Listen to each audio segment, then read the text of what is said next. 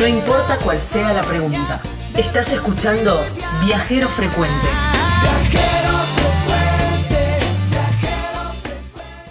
Pero ahora sí, ¿dónde nos vamos? Ay, nos vamos para un lugar muy lindo en la provincia de Buenos Aires. Ajá. Y si yo te digo gaucho, Sí. ¿a dónde vas? Sí, aquí, al, al pueblo de Giraldes. Al pueblo de Huiraldes, a San Antonio de Arecos. A San Antonio de Areco, perdón. Y, mm, y ahí está el museo de, de Huiraldes, Claro. ¿eh? de Ricardo Huiraldes. Claro. Entonces dijimos, a ver, ¿sabes qué? Hagamos una recorrida por, eh, por este museo, porque es un lindo paseo para los días de otoño. Viste que ahora llegó Sí, el otoño, sí, lindos sí, paseos, porque tiene el río, hay un parque muy lindo para poder ir a tomar mate, y Me muy gusta. cerquita del parque está, está el museo que parece una antigua casona, eh, un casco de estaña, de esta- ay, perdón, de estancia, pero no es tan así. Ahora vamos a hablar justamente con Facundo Sari, que es el que es guía del museo y nos va a contar bien todos los entretelones. Facu, gracias por atendernos. ¿Cómo te va? Hola Edgardo, hola Gaby, ¿cómo están? Muy bien, muy bueno. Muchas gracias por, por, por atendernos y por tu tiempo. Para hablarnos un poco de qué se trata este museo. Del Museo Ricardo Huirales, muy bien, ahí los estaba escuchando lo que decían. Sí, ef- efectivamente, eh, eh, bueno, el Museo Ricardo Huirales, más allá de llevar el nombre de este escritor, sí, que escribió varias obras, pero la obra capital es el libro Don Segundo Sombra, que en el año 1926 se publica, bueno, una obra digamos, dentro de la literatura gauchesca argentina sería como uno de los pilares fundamentales, ¿no? No es que lo diga yo porque trabajo acá, sino porque eh, lo han dicho va, diferentes Sí, sí. críticos, uno de ellos es Leopoldo Lugones, Sí, y, y bueno, es una obra que en realidad nos representa mucho en el mundo, así que hay traducciones y todo. Y bueno, el museo, más allá de hablar un poco de la figura de este personaje de Huiraldes, también ofrece expresiones del pasado argentino que están más que nada vinculados con el gaucho, los usos, las costumbres, la vida de campo. Y, y bueno, obvio, como les decía, también habla de Huiraldes. El, el libro Don Segundo Sombra está inspirado en Sí. un personaje, justamente de, de un em, de un de alguien que, que trabajaba en la estancia de los Huiraldes, fue así, ¿verdad? Eh, exactamente, claro. En realidad, eh, justo cuando se publica el libro Don Segundo Sombra a la venta, digamos, en el año 26, eh, muchos de los vecinos de acá de Areco, cuando, cuando leen esa obra, dicen, bueno, pero este no es Segundo Ramírez, que es de alguna manera el gaucho ese que usted, que vos estás mencionando, Gaby Ajá. sino, sino que en realidad lo que hace es tomar la estampa física y el nombre de ese gaucho y plasmarle diferentes virtudes de otros paisanos Ah. de, de la, de la estancia. Es como que lo idealiza, ¿sí? No, no, no, te- no me animo a decir que crea un super gaucho, sino que de alguna manera es un gaucho idealizado. ¿sí? Claro. De, de ese hombre. Y, y de alguna manera, tampoco quiero spoilear esos libros, digamos, pero tiene una historia muy interesante porque hay dos protagonistas, ¿sí? que son Don Segundo Sombra, que es un gaucho experimentado, y después está el otro personaje que es Fabio Cáceres, que es un chico muy, muy pequeño, hu- huérfano gaucho, Claro. y van, y van haciendo un desplazamiento como en su tarea de arrecero, ¿sí? arrecero y llevar vaca de una estancia a la otra. Y en ese, en ese desplazamiento, en ese viaje, es como que van pasando por una pulpería, entonces Ricardo Huirales explica, bueno, estaba el mostrador, la reja que separaba. Entonces, a modo de novela, esa obra te va contando todos los usos y las costumbres del gaucho, por eso tiene ese impacto, Claro. digamos. Sí. Está- Y la, la pulpería que, mm, que aparece en el libro. Claro. Sí, justamente la pulpería que aparece en el libro, donde se conocen los dos protagonistas, es la blanqueada, que es la que actualmente forma parte de lo que es el complejo del Museo Ricardo Huiralde. ¿sí? La, la pulpería básicamente era un lugar de reunión donde se reunían los gauchos a, a tomar alguna copita, jugar a las cartas, eh, tocar la guitarra. Además de esa función de bar, también funcionaba como un almacén de ramos Claro. generales, o sea que uno podía venir acá a comprar la hierba, el azúcar, la harina, el tabaco, la alpargata, lo, lo que fuere, digamos, ¿no? Que era también Eh, acá- actividad del hombre.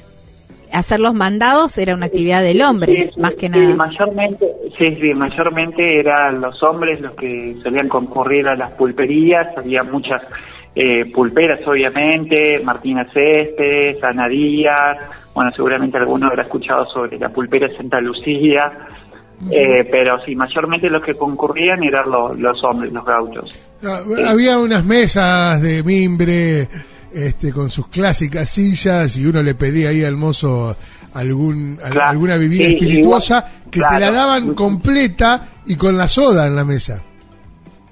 Claro, de todas maneras no todos podían ingresar a la pulpería. Incluso la pulpería La Blanqueada hay una reja que separa del al forastero, digamos, de el, claro, Sí, sí, sí. Porque bueno, también las pulperías, eh, bueno, si había algún camino cerca, como en nuestro camino, sí, que, ahora es el camino, digamos, Ricardo Huiraldes, pero antiguamente fue una de las arterias del camino real, sí, ese camino que, que unía el virreinato del Río de la Plata con el virreinato del Alto Perú, o sea, la pulpería está a la orilla. Entonces era un camino bastante transitado y solían venir muchos viajeros, ¿sí? Pero, como una autopista era, digamos, de la época. Claro, era como para, para evitar algún eh, algún malentendido o por ahí venía alguno.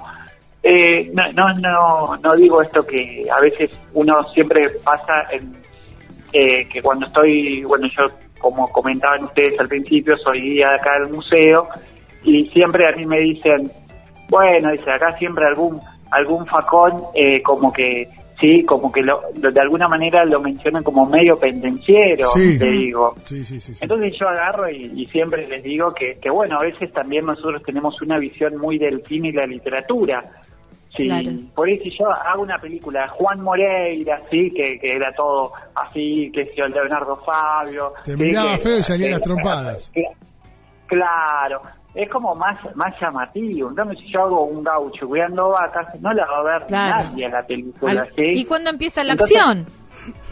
Claro, entonces a uno, claro, es como que le gusta más eso. El gaucho que miraba. Llega a salir esa película, yo te digo, te vuelvo a llamar. La historia de la vida de un gaucho que Claro, a veces eh, también eso de, por ejemplo, nosotros tenemos, eh, bueno, vamos vamos a decir que el gaucho es, es no es solo argentino, sino que en diferentes lugares va, teniendo su nombre, que sé yo, el gaullo brasilero, el llanero, el llanero, digamos, venezolano, vamos a irnos hasta Estados Unidos al cowboy, Billy the Kid, eh, Jesse James, los pistoleros que, eh, allá son, ah, son como, viste, bandidos rurales como acá nosotros tenemos mate cocido y todo eso, bueno, pero en realidad para ellos son así y hoy capaz que, digamos, es como que más llamativo. Bueno, yo eh, quiero poner, quiero poner para Hollywood también, ¿no? Claro, sí, sí, también es como más llamativo. Pero bueno, eh, eh, sabemos que, yendo al tema que yo les decía, sabemos que las pulperías se tomaba y muchas veces se apostaba, entonces es una combinación media peligrosa. Entonces, si venía algún viajero encima que era de afuera y se encontraba con esa situación, entonces el pulpero tomaba ese recaudo de poner una reja, ¿sí? O sea que el derecho a admisión y permanencia no es no es de este año, digamos, no de ahora, sino que antes también. Si esa, por ejemplo, Edgardo venía muchas veces, se ganaba la confianza del pulpero, ¿sí? Eh, tenía una cara confiable. Bueno, yo cuando lo conocí a Edgardo tenía barbijo, así que no sé la cara como es, no me acuerdo. Pero lo invitaban, eh, digamos, lo que ganaba la confianza, lo invitábamos a pasar y ya formaba parte del grupo al lugar, si ya era una habitual. Claro, y ahí eh, lo pasaban de reja. Lo pasaban para el otro lado de la reja. Exactamente, ya se podía sentar en la ah. mesa, tenía otra otra confianza. ¿Y si no que te atendían afuera?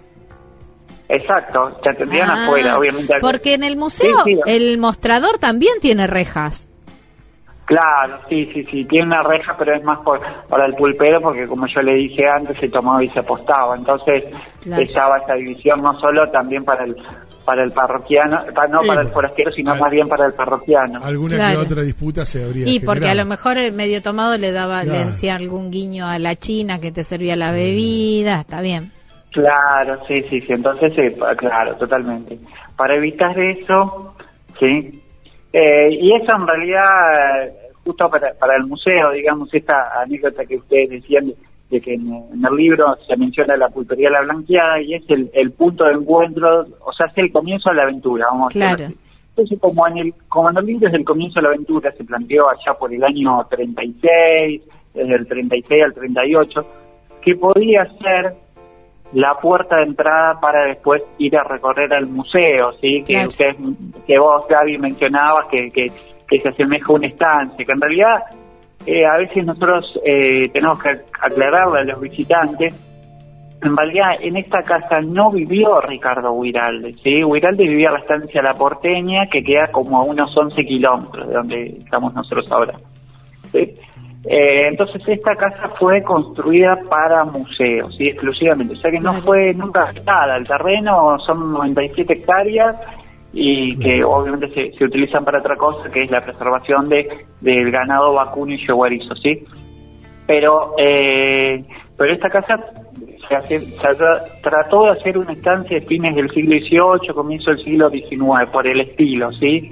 Con dos entradas a los costados, una entrada principal, eh, tiene un vestíbulo, un mirador, eh, y bueno, y también las salas que, que van teniendo eh, van contando, un, son temáticas, digamos. Eh, por ejemplo, por ejemplo, si, si quieren, le, se los comento, si les parece bien. Dale. por ejemplo, la, la, primera sala, cuando, cuando uno ingresa, es de la sala institucional, que es la historia del museo. ¿sí? Por ejemplo, uno ahí va a encontrar desde que se fundó este museo hasta la actualidad, pasando por, por diferentes etapas, los ciertas situaciones que, ha tenido el museo, cómo era en sus comienzos, cómo es ahora, cómo cambió la museología, ¿sí? Entonces ahí en esa sala lo que vamos a encontrar básicamente son muchos objetos diversos, ¿sí? Desde un molde para, para hacer velas hasta la cómoda de Alcina, que fue el que sacó, no sé si la, la zanja de Alcina, ¿sí? Eh, después, en realidad, esa es la primera sala institucional o la historia del museo. Después, obviamente, hay una sala de Ricardo Guiraldes, eh, que en esa sala cuenta todo lo que fue la vida y la obra de él. Es una persona que en realidad murió muy jovencito, él falleció a los 41 años, él estaba enfermo, eh, escribió varias obras, 11 en total, algunas son medias cortitas, de las cuales 6 se publican en vida, o sea, hasta el Don Segundo Sombra, y cinco son póstumas, que la va a publicar su mujer Adelina del Carril, ¿sí? que es la siguiente sala casualmente. ¿sí? Eh, nos parecía muy interesante armar esa sala de Adelina porque por lo que eh, fue para Ricardo, ¿sí? ellos se, casaron, tenían casi la misma edad, él nació en el 86, 1886, ella en el 89. Eh, y ella, bueno, Ricardo murió muy jovencito, a los 41 años, y ella lo sobrevivió en 40 años más, ¿sí? Oh. Es, decir, 40 años más. Eh, bueno, ella... Eh, ¿Ella también era escritora? Ella escribía también, sí, sí, pero como que eso lo dedicó más, más que nada a hacer reconocida la obra de su marido, o sea, nos parecía un, un acto de amor eh, inmenso, ¿sí? Ella... se, dedicó a eso, bueno, es un, dato menor, pero no, tiene importancia, pero ella no volvió a formar pareja ni nada. Ella es como que quedó un amor para todo, para toda la vida. Entonces, bueno, a nosotros nos parecía eh, muy interesante, incluso a mí particularmente me pareció muy, muy, muy emotivo. También le da un toque femenino a, este museo y está muy, es una sala muy bonita. Hay cuadros, obviamente, y bueno, y habla un poquito sobre ella. ¿Qué horarios tiene?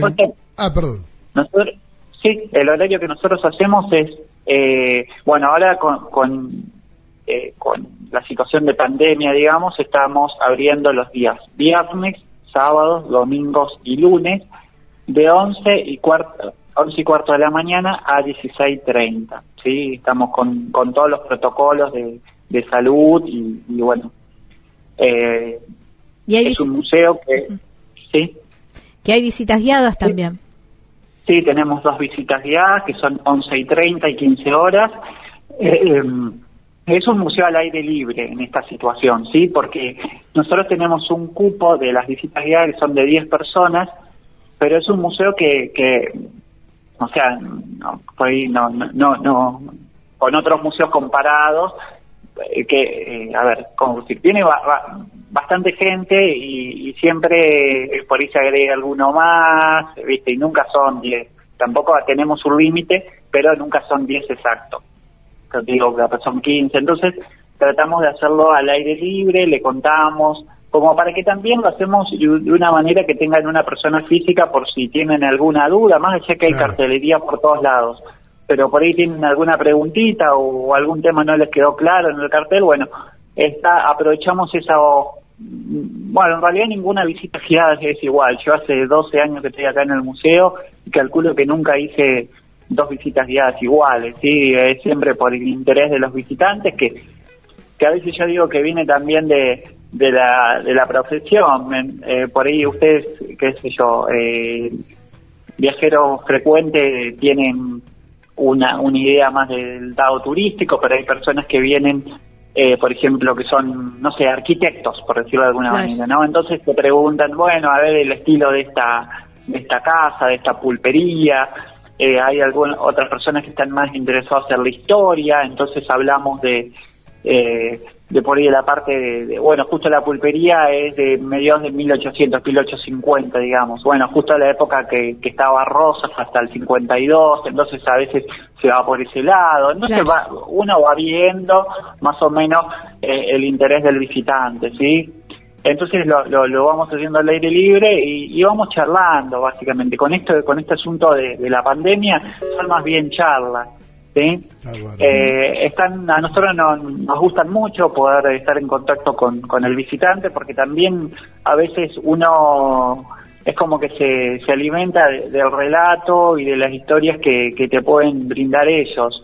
Porque, por ejemplo, yo te puedo, yo puedo hablarles de la historia de la Ginebra Walls, ¿sí? Pero el otro día se acercó una señora, una, una mujer mayor de edad, y me dice, ¿sabes que yo con esto hacía eh, le ponía agua caliente y era como la bolsa de agua caliente. Mira. Y eso no es, Ah, la botella de barro, claro, mi abuela. de barro, que bueno, exactamente, a veces uno tiene, eso no, lo voy a encontrar en un libro, ¿se entiende?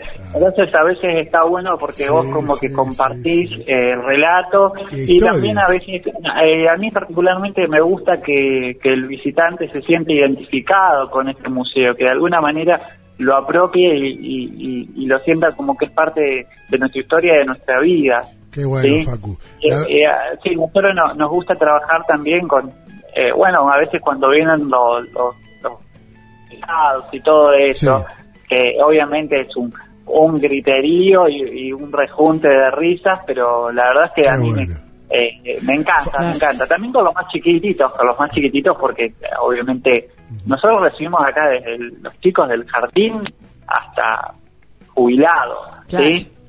Facu. obviamente, sí. Y, nos estamos quedando sin tiempo y un verdadero placer porque nos llevaste, nos recorriste, estuvimos ahí. Bueno, muchísimas gracias a ustedes por llamar. La verdad que, que es un honor para, para nosotros eh, ahí estamos viendo todas las redes, eh, los videos también, filmaron un video muy lindo acá, nos quedamos enamorados, así que nada, les, agradecemos, o bueno, en nombre del Museo Ricardo Huiraldes por, por esta nota y, la verdad es que nos emociona y nos pone muy contentos. Abrazo gigante. Abrazo para ustedes. que tengan un... bueno. Gracias, eh.